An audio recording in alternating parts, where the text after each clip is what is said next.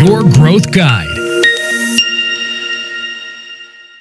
Ένα από τα πιο καυτά θέματα στο performance marketing είναι το γεγονός ότι έχει αυξηθεί πάρα πολύ ανταγωνισμός. Αυτό θα συνεχίσει να γίνεται και επίσης εργαλεία τα οποία κάποτε δούλευαν μια χαρά, τώρα πια δεν δουλεύουν. Στο σημερινό επεισόδιο του Your Marketing Growth Guide θα μιλήσουμε για ένα τρόπο, ένα παλιό τρόπο που έχει ξεχαστεί από πολλούς, αλλά μπορεί να βοηθήσει το performance marketing να πάει πολύ καλύτερα, άρα και η απόδοση των χρημάτων που επενδύει μια επιχείρηση στο marketing να αυξηθεί κατά πολύ. Και αυτός ο παλιός γνώριμος ονομάζεται branding. Τι σημαίνει branding? Παλιά όταν λέγαμε κάνω branding, σήμαινε θα πάω να φτιάξω λογότυπο, θα πάω να φτιάξω πιστολόχαρτο, θα πάω να φτιάξω μια ταμπέλα, branding, λογότυπο, χρώματα, γραμματοσυρές. Αυτό είναι ένα μικρό κομματάκι του τι σημαίνει πραγματικά branding. Το branding ή το brand, πάμε στο θέμα brand.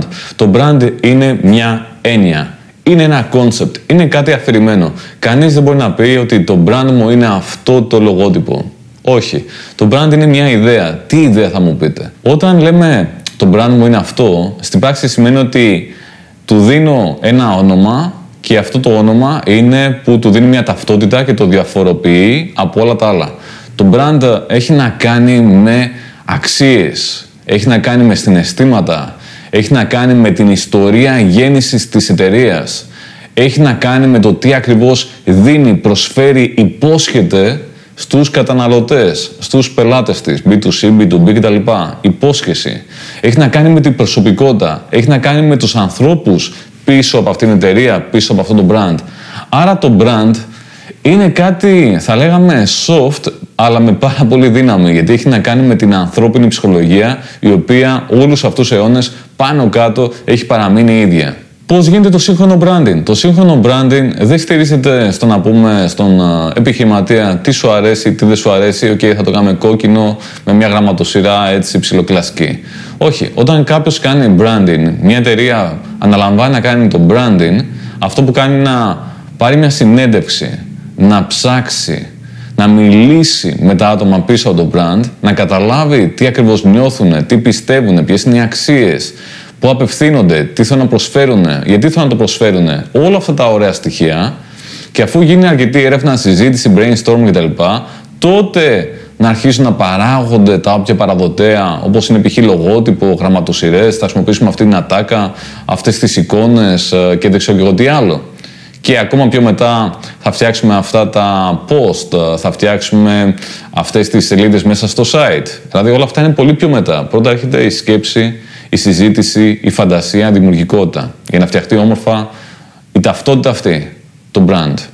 Για ποιο λόγο το branding είναι ένας από τους τρόπους για να αυξηθεί η απόδοση του performance marketing όταν μιλάμε για 2023 και μετά; Το branding αυτό που κάνει είναι ότι φέρνει αυτό το competitive advantage, φέρνει αυτό το ανταγωνιστικό πλεονέκτημα, φέρνει αυτό το κάτι παραπάνω μέσα στο marketing.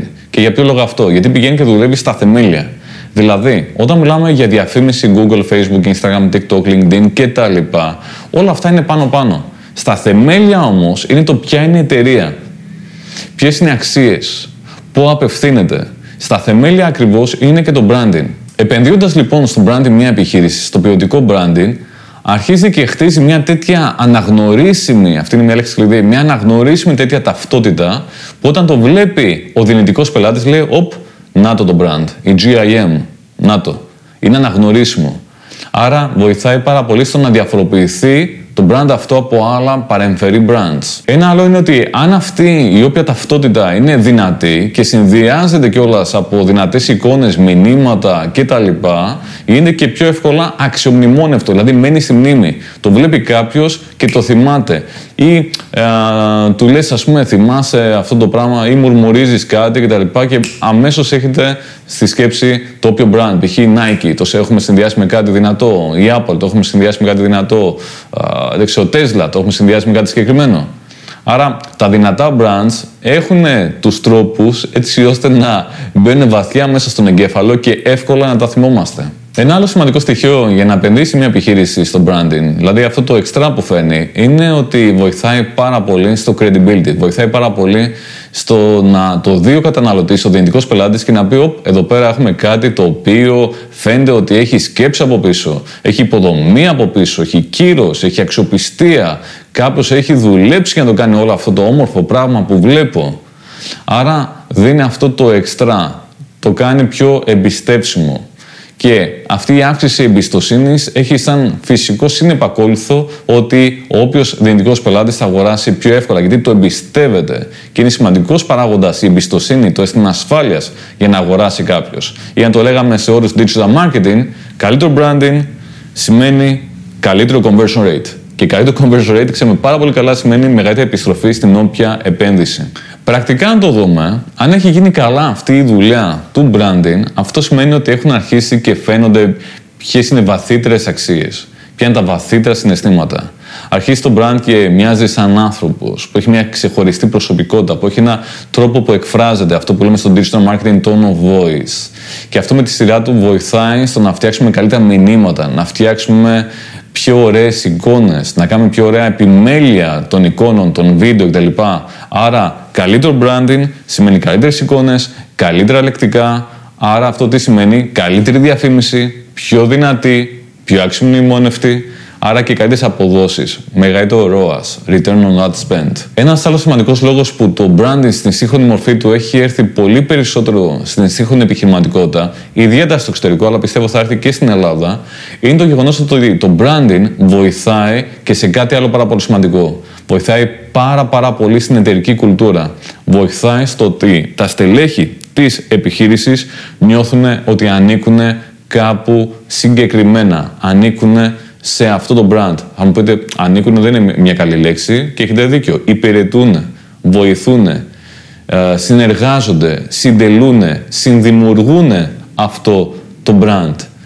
Άρα, τι γίνεται εδώ πέρα; Όλα τα μηνύματα, όλος ο τρόπος επικοινωνίας, τα εργαλεία, η όποια εμφάνιση του γραφείου, του website κτλ.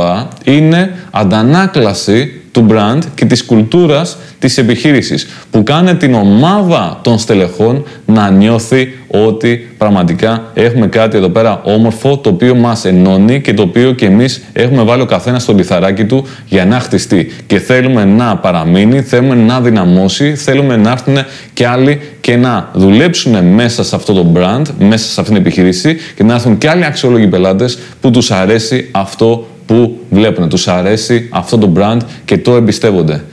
Συνεπώς το branding, αν γίνει σωστά, αν υλοποιηθεί σωστά, βοηθάει πάρα πολύ και στην εταιρική κουλτούρα, βοηθάει πάρα πολύ στο να είναι ευτυχισμένοι, ευχαριστημένα τα στελέχη, να υπάρχει μια ωραία κουλτούρα, να υπάρχει ένα ωραίο κλίμα, να υπάρχει καλή απόδοση. Το branding έχει πάρα πολλά λοιπόν soft στοιχεία. Τα soft στοιχεία είναι μια λίγο υποτιμητική λέξη αυτή. Το soft είναι πάρα πάρα πολύ δυνατό.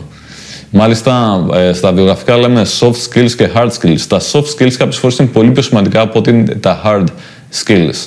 Αυτά τα soft στοιχεία του branding έχουν να κάνουν πάρα πολύ με το παράγοντα άνθρωπο.